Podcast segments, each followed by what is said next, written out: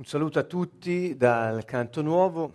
Siamo insieme per eh, affrontare questo grande tema sulla gestione delle risorse che abbiamo iniziato già da due settimane. Questo è il terzo incontro sull'argomento e stiamo entrando un po' nel vivo. Come vedete il sottotitolo è La prosperità e la giustizia. Poi c'è una linetta e c'è scritto principi.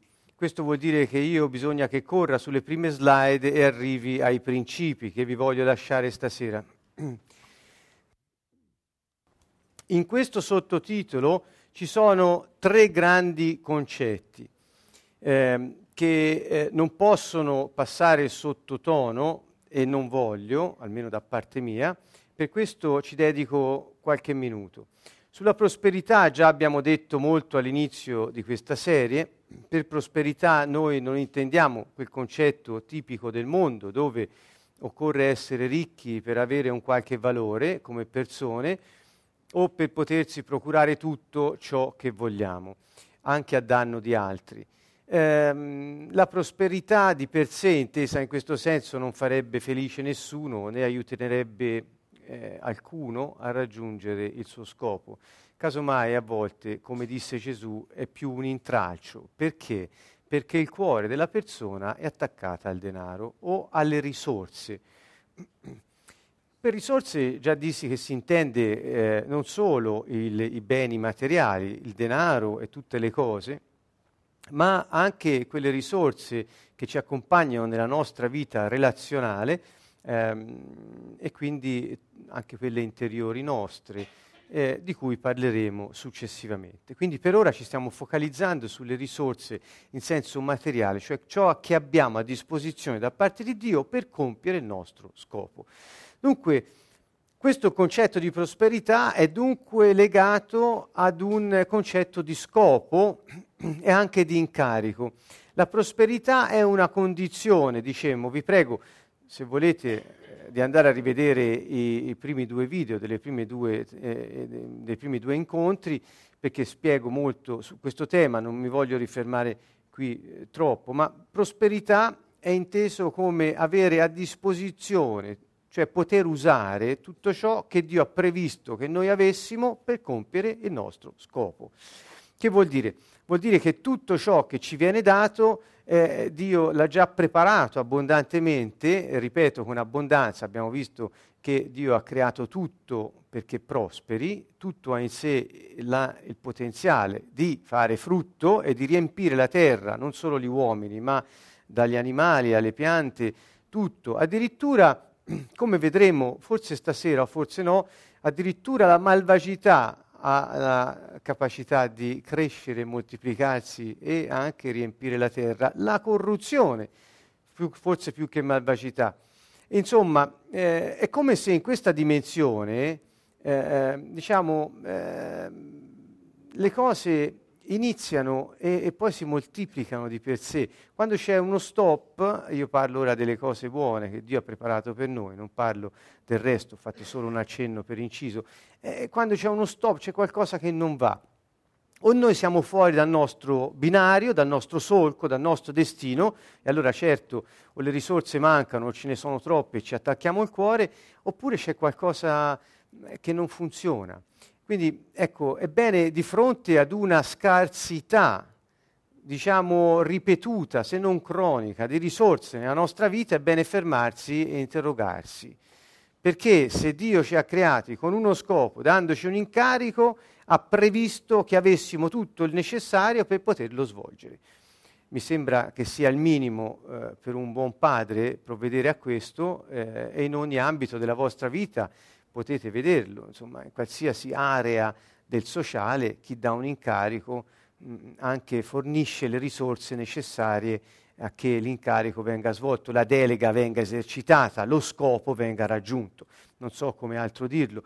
Forse oggi stiamo per converso eh, assistendo un po' al contrario. E mi viene un po' da, eh, così, da, da, da, ricordare ora alcuni, eh, alcuni comparti della nostra vita sociale dove invece vengono date deleghe, vengono posti obiettivi, vengono dati incarichi, ma non vengono date le risorse per poterli raggiungere. Pensate alla pubblica amministrazione in Italia quanta deficienza c'è nelle risorse e quanto alta è la domanda dello scopo che si deve raggiungere con il servizio.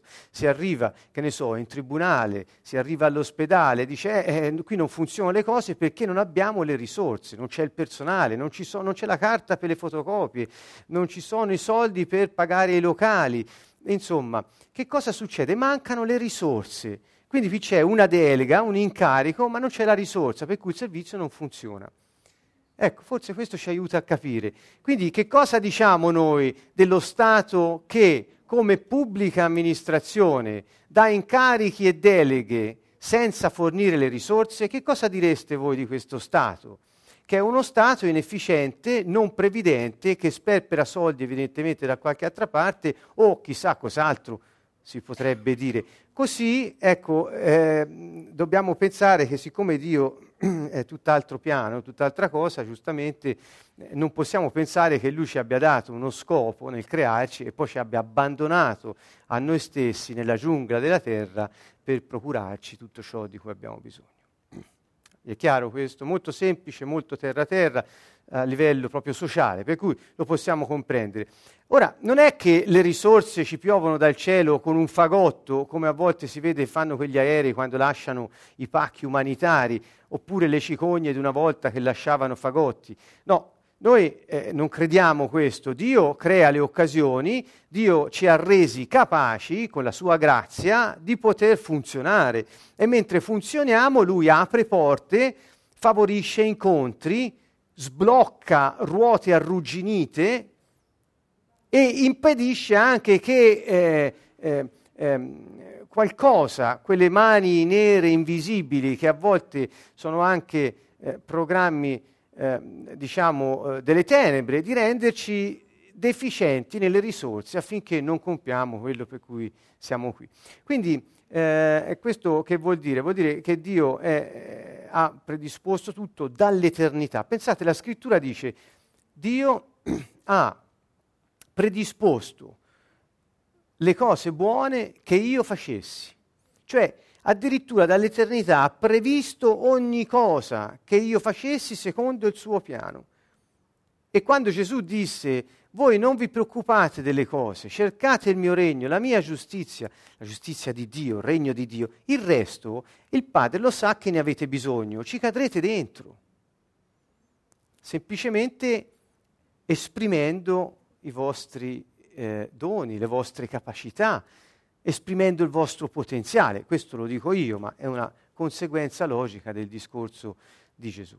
Quindi, vedete, il Vangelo è tutto su un altro piano rispetto a quello che normalmente si pensa nel mondo. Se noi pensiamo come il mondo, ricordate, ci fu un episodio che non riguardava le risorse ma le relazioni. Eh, grande risorsa di eh, benessere e di, e di, sviluppo, le relazioni. Eh, Gesù aveva appena annunciato che eh, che eh, avrebbe eh, sofferto eh, e che sarebbe andato sulla croce. E ci fu uno slancio che agli occhi di tutti potrebbe sembrare di grande amore e amicizia, uno slancio di Pietro che disse sia mai, Signore, che ti accada nulla di simile. Della serie ci sono qui io, ci penso io, te non t'azzardare nemmeno a pensarci. E Gesù gli disse, va indietro Satana, gli disse a Pietro, te non pensi come Dio, ma pensi come gli uomini. E lo chiamò Satana, non a lui, ma parlava allo spirito che lo animava. Quindi, quando noi pensiamo secondo il mondo, il, come gli uomini, vuol dire secondo il mondo, gli uomini al di là del pensiero, senza il pensiero di Dio, quando pensi in quel modo, eh, che cosa succede? Eh, mh, mm, eh, che cosa stai facendo per te e per gli altri? Pietro che stava facendo? Stava ehm, eh, programmando, progettando di bloccare il piano di Dio per Gesù e stava boicottando se stesso perché senza quel piano lì sviluppato lui sarebbe morto. Quindi da quello che può sembrare un apparente slancio di amore, di amicizia, dietro c'è un pensiero del mondo che è destinato a uccidere il potenziale delle persone.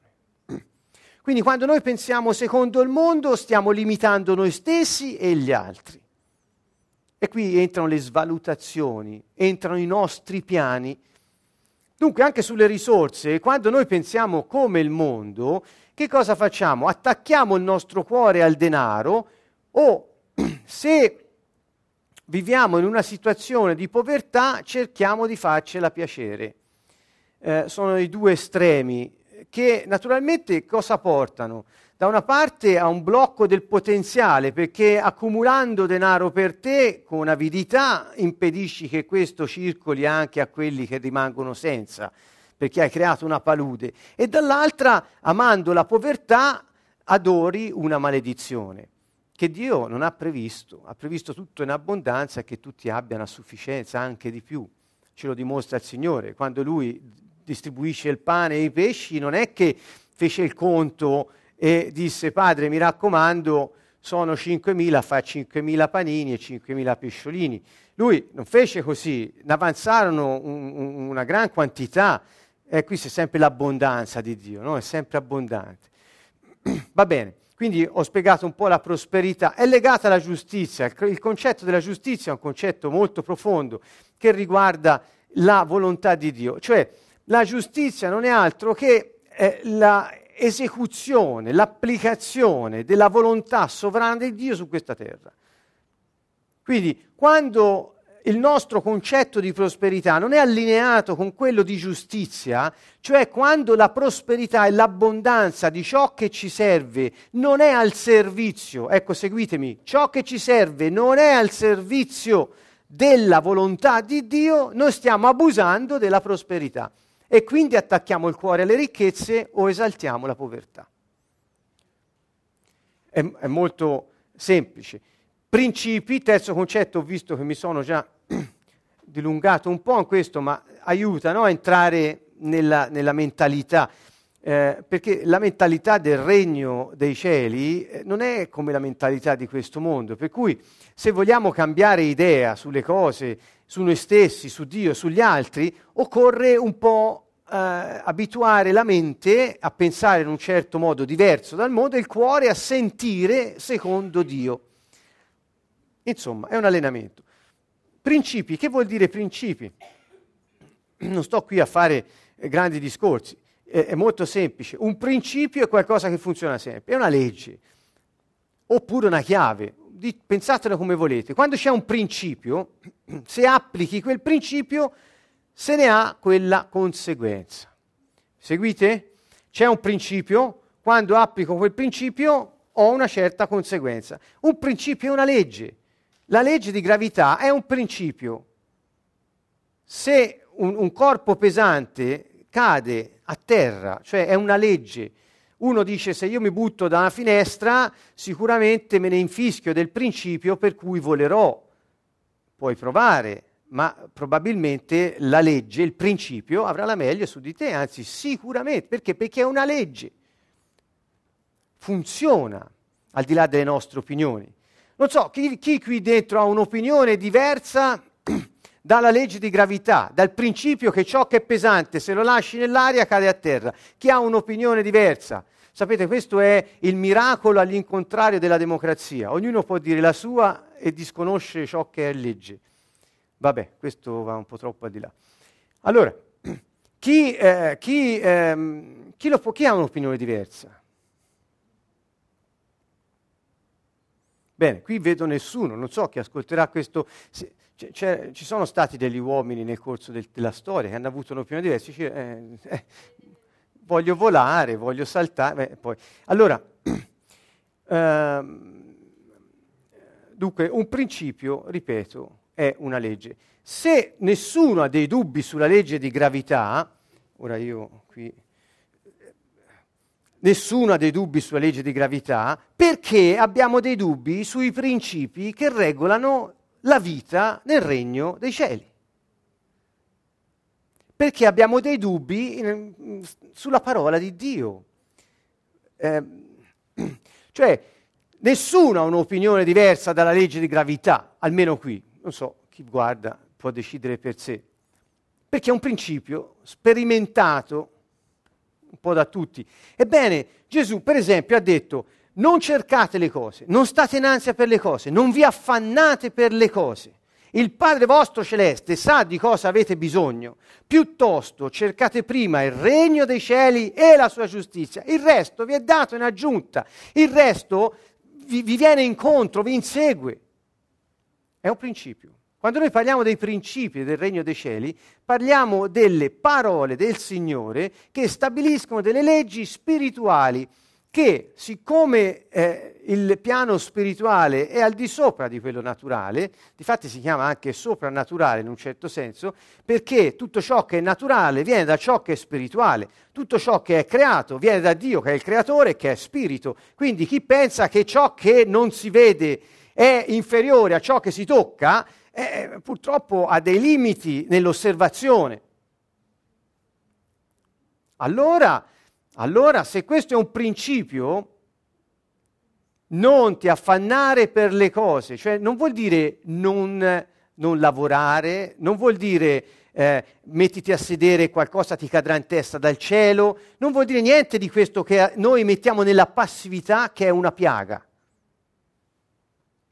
Vuol dire che se sei nel tuo scopo e vuoi fare la volontà di Dio, cerca la sua giustizia e ti aspetti che Dio intervenga nella tua vita, il regno di Dio applicato nella tua vita, non ti mancherà niente di ciò di cui hai bisogno per fare quello che sei stato creato per fare. Niente.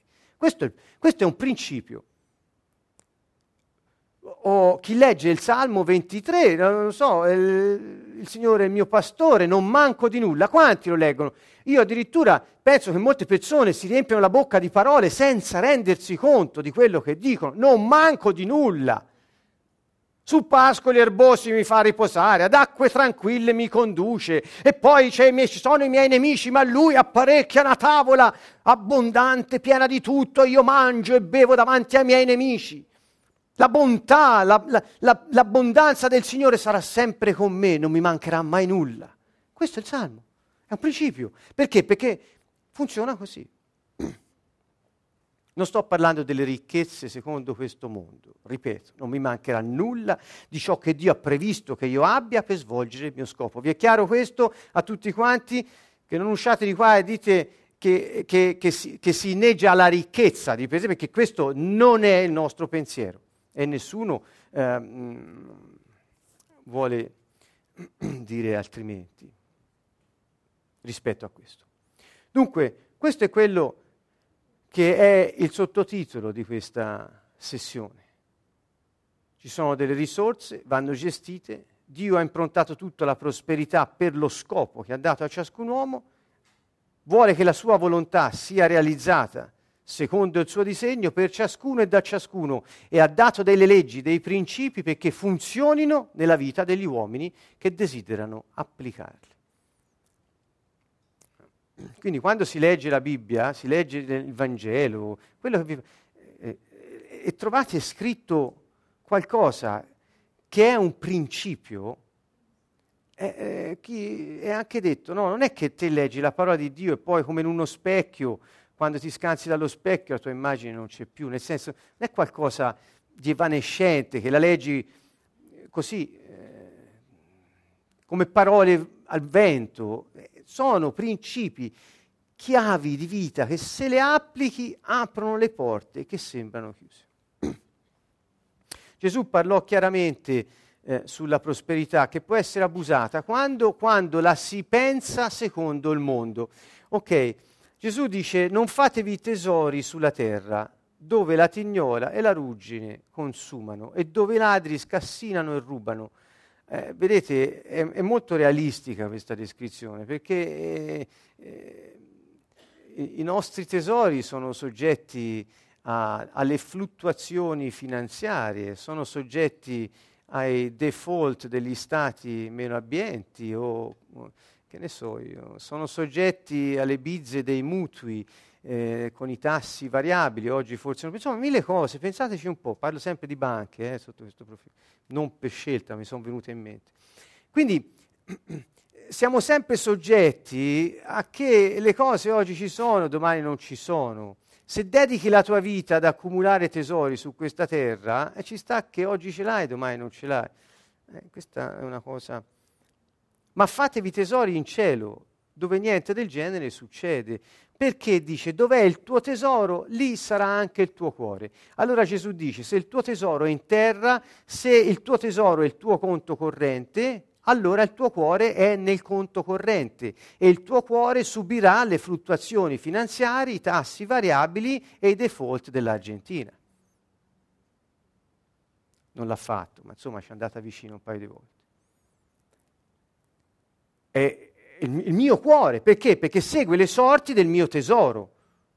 Ma se il mio tesoro è in cielo, il mio cuore è con il Signore. E il regno del Signore è un regno incrollabile che non può essere scosso. Questo è un altro principio. Quando noi lo applichiamo nella nostra vita, sappiamo che quando noi accumuliamo tesori in cielo, qualcuno dirà come si fa a accumulare tesori in cielo? Ne parleremo. Ma l'importante è che se il nostro cuore è nel Signore, nel suo piano, nella sua volontà, né ladri, né ruggine, né tignola, né scassinatori avranno mai la meglio su di noi. Perché? Perché il nostro scopo è lo sviluppo della volontà di Dio. E se Dio è con me, chi è contro di me? Oggi pregavamo col Salmo 118, il Signore è per me, sembra un tifoso, il Signore è per me, dice il Salmo, il Signore è per me, non temerò più l'uomo, il Signore è per me, non avrò più paura delle circostanze, delle situazioni, perché Lui è per me. Ma dov'è il tuo cuore? Io domando, dov'è il tuo cuore? Una domanda retorica? No. Dov'è il nostro cuore? Che vuol dire dov'è il nostro cuore? Dov'è il tuo tesoro? Che vuol dire dov'è il tuo tesoro? Dov'è ciò a cui dai valore al di sopra di ogni altra cosa? Andiamo più a fondo? Ci andiamo un po'? Allora, cos'è il tesoro? è la ricchezza, è qualcosa che hai messo da parte e che vale, è un valore. Dove sono i tuoi valori? In cosa hai messo i tuoi valori? Dove li hai depositati? Sono in cielo o sono in terra? Ecco cosa vuol dire accumulare un tesoro in cielo. Dov'è il valore che segui nella tua vita? In base a cosa sei motivato? Qual è il tuo sistema di riferimento? Chi sono le persone di riferimento nella tua vita che scegli di seguire? Insomma, dove sono i valori che segui? Sono nel Signore o sono nel mondo? Questa parolina nel spesso trae un po' in inganno, perché sembra che eh, i valori siano dentro il Signore. Eh, è una cosa che si capisce Pensate a molte parole del, del, Nuovo Testamento dove si dice, per esempio, Romani 8.1 dice non c'è più nessuna condanna per quelli che sono in Cristo, e Cristo vuol dire Messia, nel Messia Gesù, sembra dentro. Ebbene, quell'en, la parola è en, ha il senso e il significato di uniti a. Quindi quando noi diciamo che non c'è più nessuna condanna, per chi? Per quelli che sono uniti al Signore. E Gesù come ha detto che possiamo essere uniti a Lui? Voi tutti che siete affaticati e oppressi, venite a me, troverete ristoro per le vostre anime. E poi dice, siate aggiogati a me, prendete il mio gioco che è leggero e dolce, imparate da me che sono umile, mite di cuore. Vedete? Ecco, allora quando noi siamo uniti a Lui, mitezza, umiltà e cerchiamo ogni nostro bene, il ristoro nel Signore, siamo uniti a Lui. Questo è solo un esempio.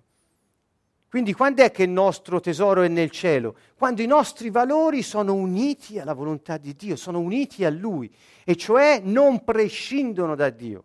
Io do valore a una cosa, do valore a un comportamento, do valore alle persone, do valore alle situazioni in base a ciò che Dio pensa di quelle situazioni, di quelle persone, di quelle cose. Allora il mio tesoro è nel cielo. Allora io non sarò mai scosso, non ci sarà mai crisi per me. Perché? Perché il mio re è il re di un regno incrollabile. È un principio. Anzi, questo è quasi più oggettivo, un fatto. Poi qui ci sono alcune parole al verso 22, la lampada del corpo è l'occhio, se dunque il tuo occhio è limpido, tutto il corpo sarà illuminato, ma se il tuo occhio è malvagio, tutto il tuo corpo sarà nelle tenebre.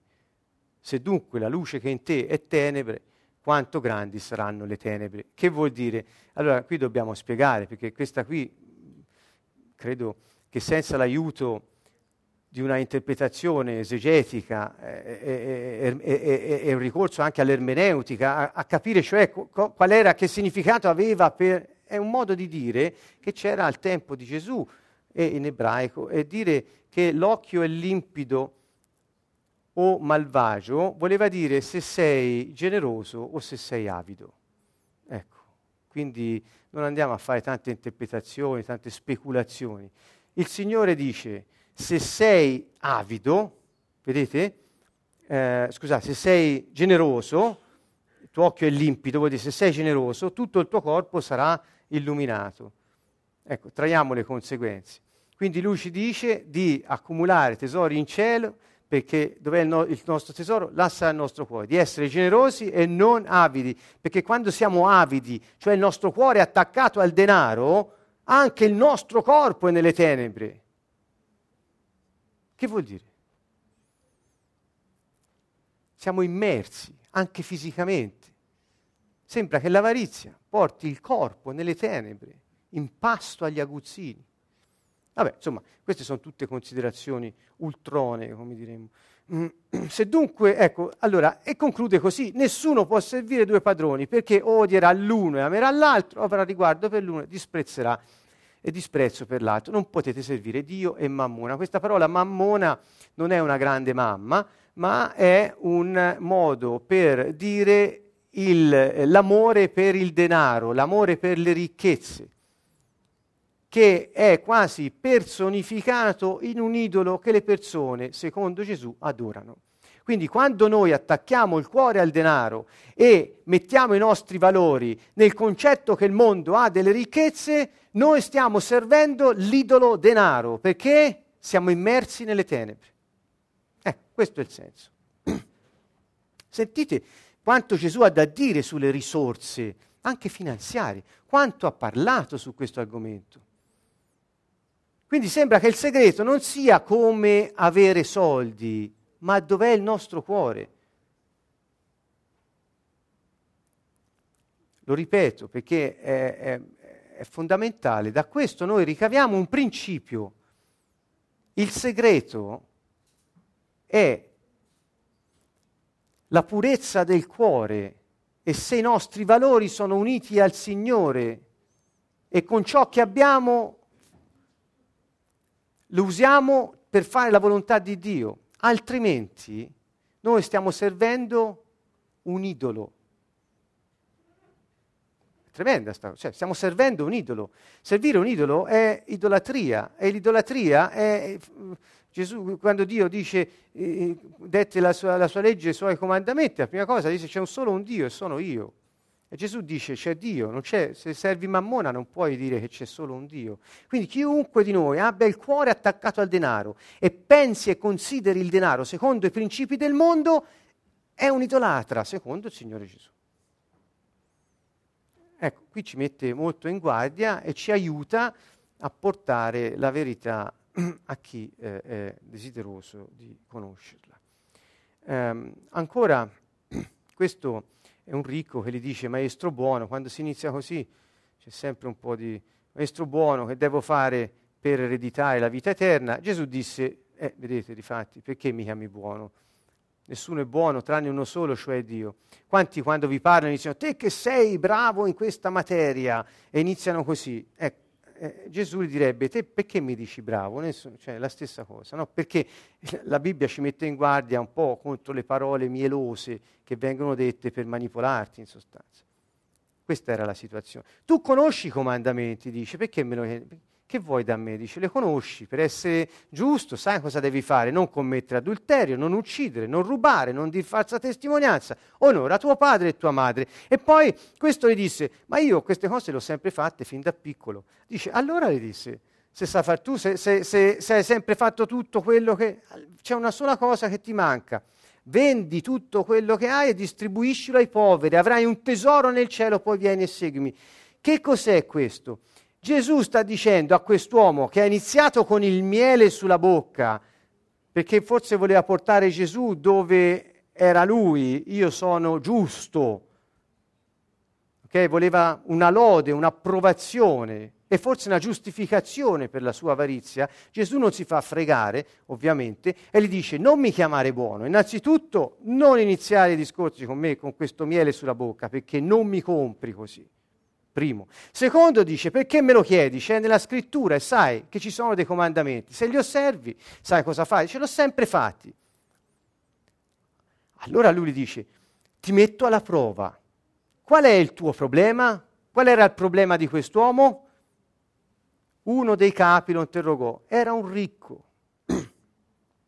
E Gesù lo mette alla prova. Vediamo dove metti i tuoi valori.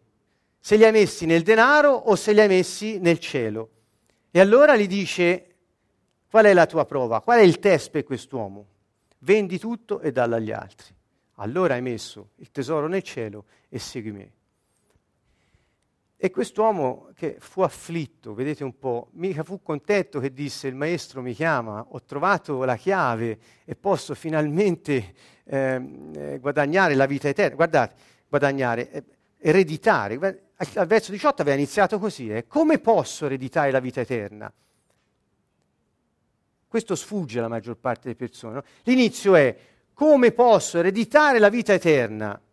Gesù gli dice, puoi ereditare la vita eterna te che sei avido, disfacendoti dei tuoi beni. Allora vuol dire che dimostri a te stesso per primo che non sei attaccato al denaro, non sei un idolatra. Allora puoi seguire il Re Signore, perché se hai un altro Dio non puoi venire dietro a me. L'aveva detto prima, chi serve il diavolo non può servire Dio. E lo mette alla prova. Su cosa? Sulla ricchezza. Perché? Perché era il suo idolo. E questa era la prova per quest'uomo per dire veramente voglio la vita eterna, veramente voglio accumulare tesori nel cielo. E che cosa succede a questo punto? È afflitto perché era molto ricco. È afflitto perché lì ha capito che non erediterà la vita eterna pur avendo osservato tutti i comandi. Vedete? Io sempre, fin da piccolo, ho sempre fatto bene. Ah, bravo. Allora vendi tutto e vieni con me. No, non posso, Signore. Eh? Gesù, vedendolo così triste, disse quanto è difficile per quelli che hanno ricchezze entrare nel regno di Dio. E poi ancora, perché è più facile per un cammello passare attraverso la cruna di un ago che per un ricco entrare nel regno di Dio. Quelli che udirono dissero, chi può dunque essere salvato? Vedete? Non dissero chi può essere ricco. Dissero chi può essere salvato perché lui aveva detto come posso ereditare la vita eterna. Il tema era la vita eterna, non era la ricchezza. Per Dio la ricchezza non è un problema, è un problema per gli uomini. Egli rispose, le cose impossibili agli uomini sono possibili a Dio. Allora voglio soltanto dire una cosa, nella religione eh, questo passo del Vangelo è stato molto spesso eh, utilizzato per inneggiare la povertà e invitare la gente a disfarsi dei beni per poter seguire il Signore.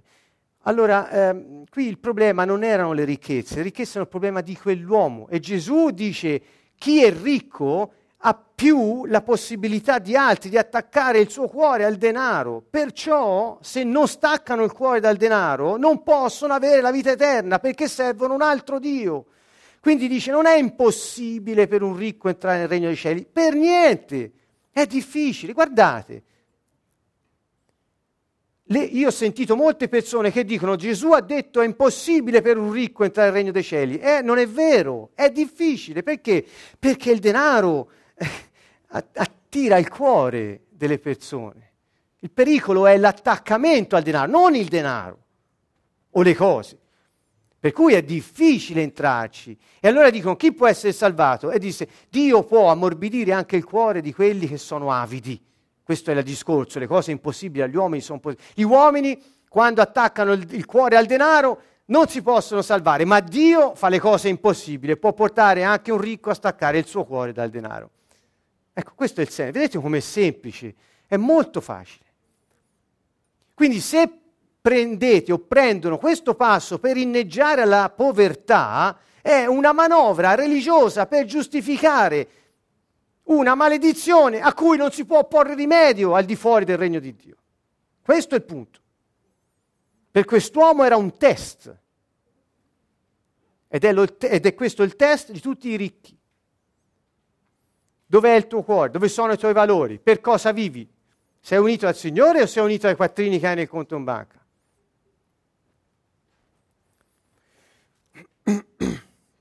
C'è un passo che mi piace tantissimo, io qui devo aver saltato qualcosa, eh, scusate, il, eh, c'è un passo del Vangelo dove Pietro dice a Gesù, a un certo punto, no ecco, no, è il 28, segui subito, quando Gesù ebbe fatto questo discorso, guardate un attimo, eh, e questo servirà molto a, a quelle persone che ancora pensano in modo religioso secondo il mondo, eh, servirà molto a cambiare idea eh, so, perché forse quello che ho detto non gli basta. Allora, guardate, Pietro disse, dopo che Gesù ebbe detto queste cose, disse, ecco, noi abbiamo lasciato le nostre cose o case eh, e ti abbiamo seguito. Perché? Perché quello di prima non l'aveva fatto. E Pietro dice, era lì che guardava e dice, ah, ma noi l'abbiamo fatto, eh? vedete Pietro subito, ma non si è fatto, eh? Anche questo, anche questo l'abbiamo fatto. E, e ti abbiamo seguito. E, ed egli disse loro, qual era la risposta che avrebbe dato al ricco di prima se avesse detto, ma non c'è problema, io cerco il regno di Dio, la sua giustizia, il resto mi verrà dato, i soldi che ho ora li do pure, non mi mancherà niente di quello che ho. E Gesù gli avrebbe detto, seguimi, hai ereditato la vita eterna. Bene? Allora, Pietro dice, guarda, noi si è fatto quello, abbiamo lasciato tutto, le case, le cose familiari, gli affetti, tutto, e ti abbiamo seguito. E Gesù disse, vi dico in verità che non c'è nessuno che abbia lasciato casa, moglie, fratelli, genitori, figli per amore del regno di Dio, il quale non riceva molte volte tanto in questo tempo e nell'età futura per la vita eterna.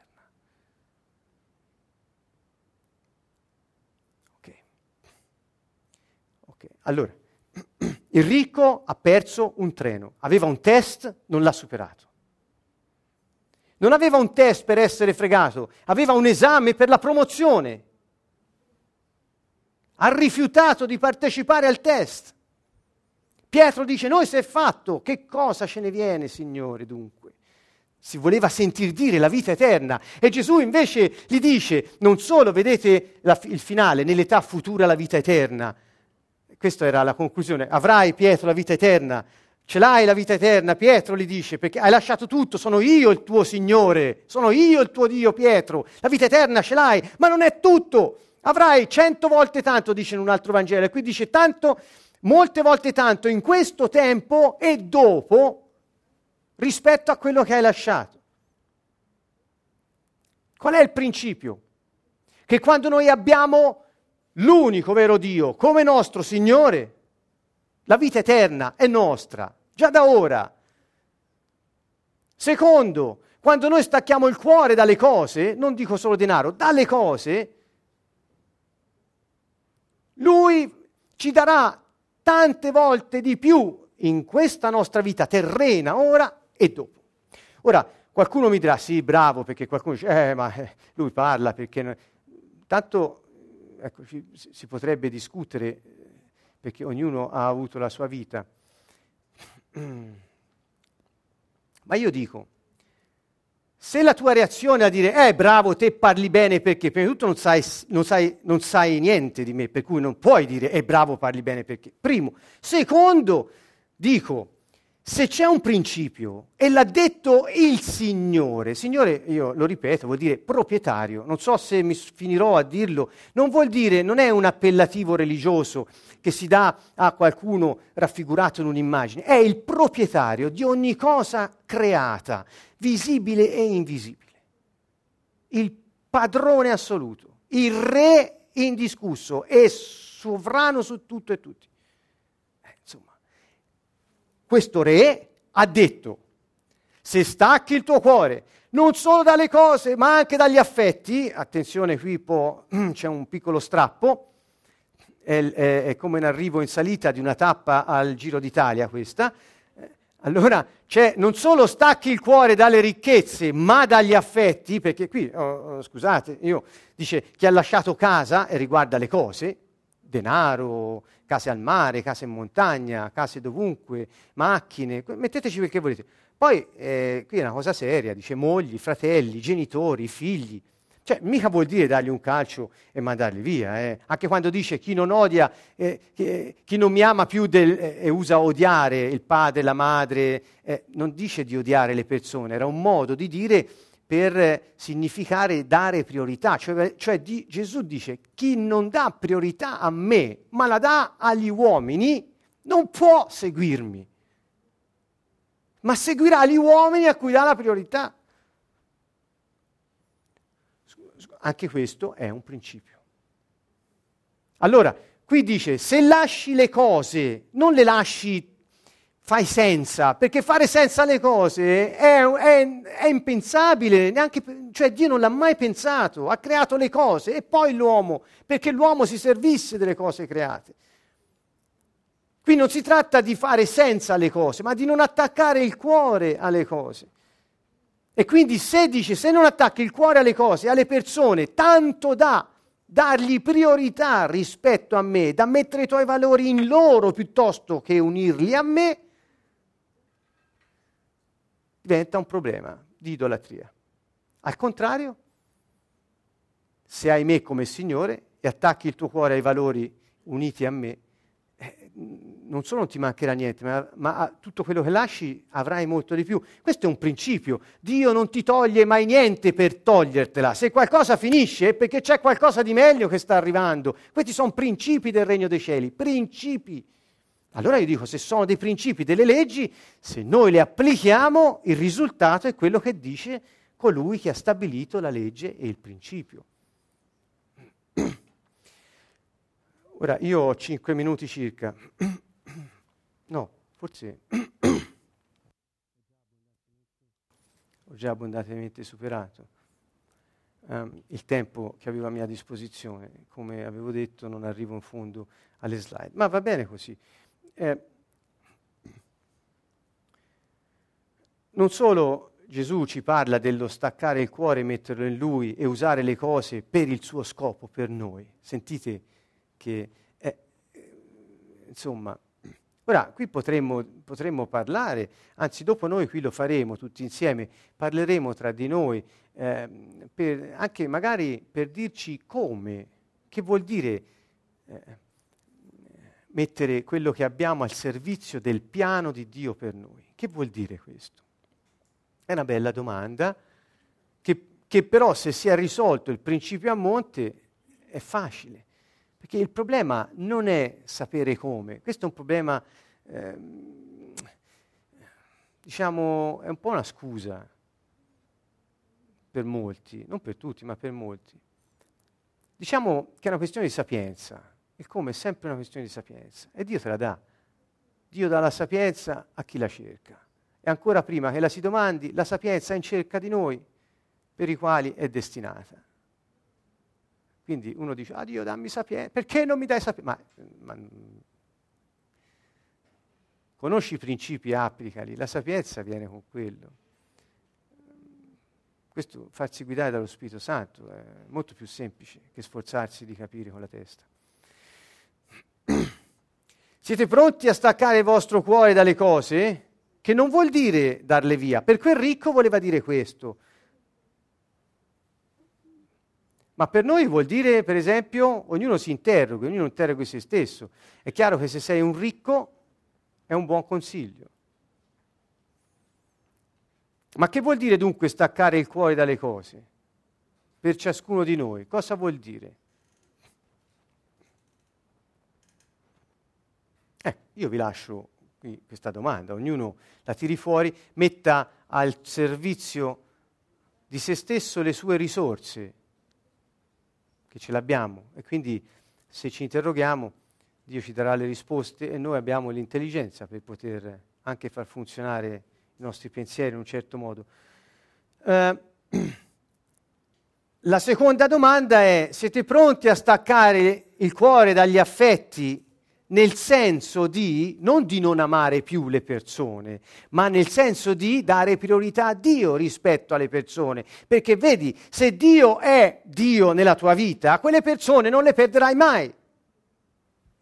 Ma se quelle persone sono Dio nella tua vita, perdi Dio e quelle persone.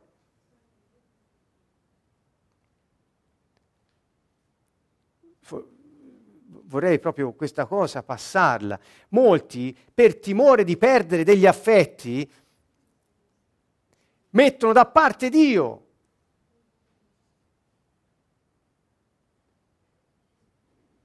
Non solo eh, nei principi, ma anche nel servizio, in qualsiasi ambito della vita. Eh, ma no, cioè, ma come si fa? No, poi sai che succede in casa? Se io comincio a pregare, ah, no, poi la, si scatena la guerra punica. E qualcuno ho sentito dire, ma eh, io qui non è che vi sto invitando a fare guerre puniche, eh, però vi sto dicendo eh, per esperienza che se noi restiamo attaccati alle persone perché consideriamo che loro sono la sorgente della nostra pace, gli diamo un potere enorme e viviamo di compromessi.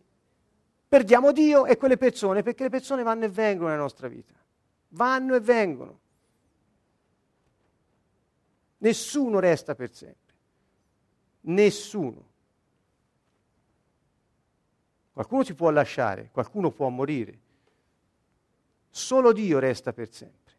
Quindi, dov'è il tuo cuore? Dov'è il tuo tesoro? Ultimo, ultimo, ok?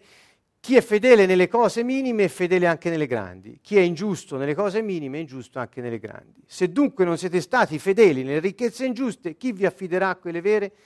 La prossima volta tornerò a voi con un commento più preciso su questo, ma il focus del mio intervento su questo passo non è eh, sulle ricchezze ingiuste.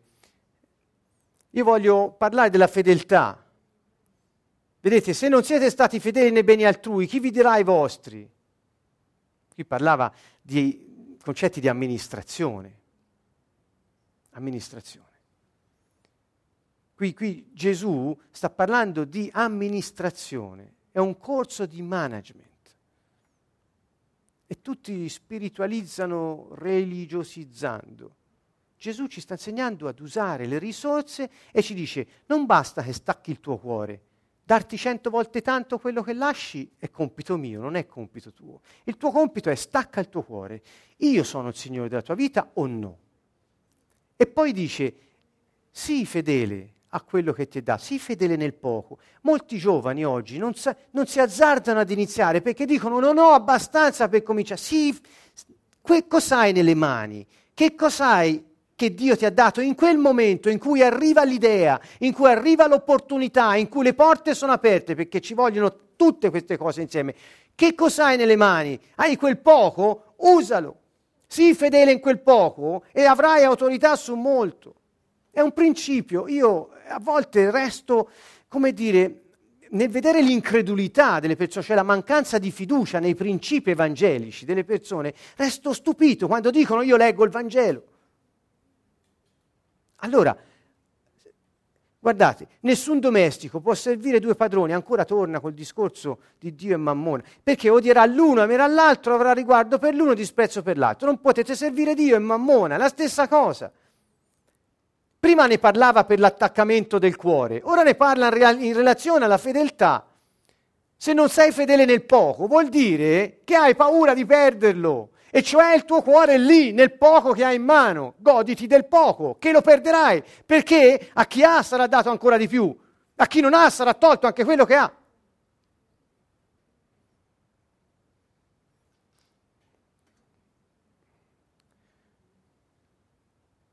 Sì.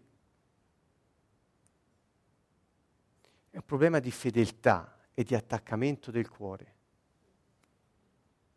Quindi se noi siamo fedeli nel poco, il resto Gesù ce l'ha detto. Conclude così.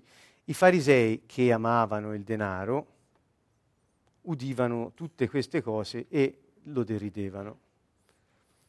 Ed egli disse loro, voi vi proclamate giusti davanti agli uomini, ma Dio conosce i vostri cuori, non le vostre tasche. Vostri, le tasche le conosce anche troppo, ma i cuori. Perché quello che è eccelso, cioè elevato, considerato alto, grande tra gli uomini, è abominevole davanti a Dio. Cioè non pensate secondo Dio. Ecco. Dunque, abbiamo avuto due principi, due indirizzi, chiamateli come volete, due strade importanti da percorrere. Uno, staccare il cuore e seguire il Re Signore per non perdere gli affetti e le cose che Lui ci ha dato per compiere il nostro scopo sulla terra, per godere dell'abbondanza prospera della sua creazione. Due, essere fedeli nel poco che abbiamo per avere fiducia in Lui che è destinato a moltiplicarsi. E se sarai fedele nel poco, avrai ancora di più. Se sarai infedele nel poco, cioè non ti fiderai di lui nel poco che hai, ti sarà tolto anche il poco che hai. Lo perderai. Ecco, sono principi. Quindi quali sono i principi cardine? Anzi, è uno, fede, cioè fiducia nell'unico Dio Signore. Bene, credo con questo di aver usato i miei 45 minuti. Ehm, mercoledì prossimo ci incontriamo ancora al Canto Nuovo e proseguiremo con il ricco stolto che accumula i tesori al quale fu tolta la vita il giorno dopo e quindi i suoi tesori andarono perduti, cioè non gli servirono a niente. Ci aiuterà a riflettere ancora di più, cominceremo da qui mercoledì prossimo. Dunque vi salutiamo anche a tutti voi che ci avete seguiti in questo video e a presto e il Signore sia con voi. Dal canto nuovo un caro saluto a tutti.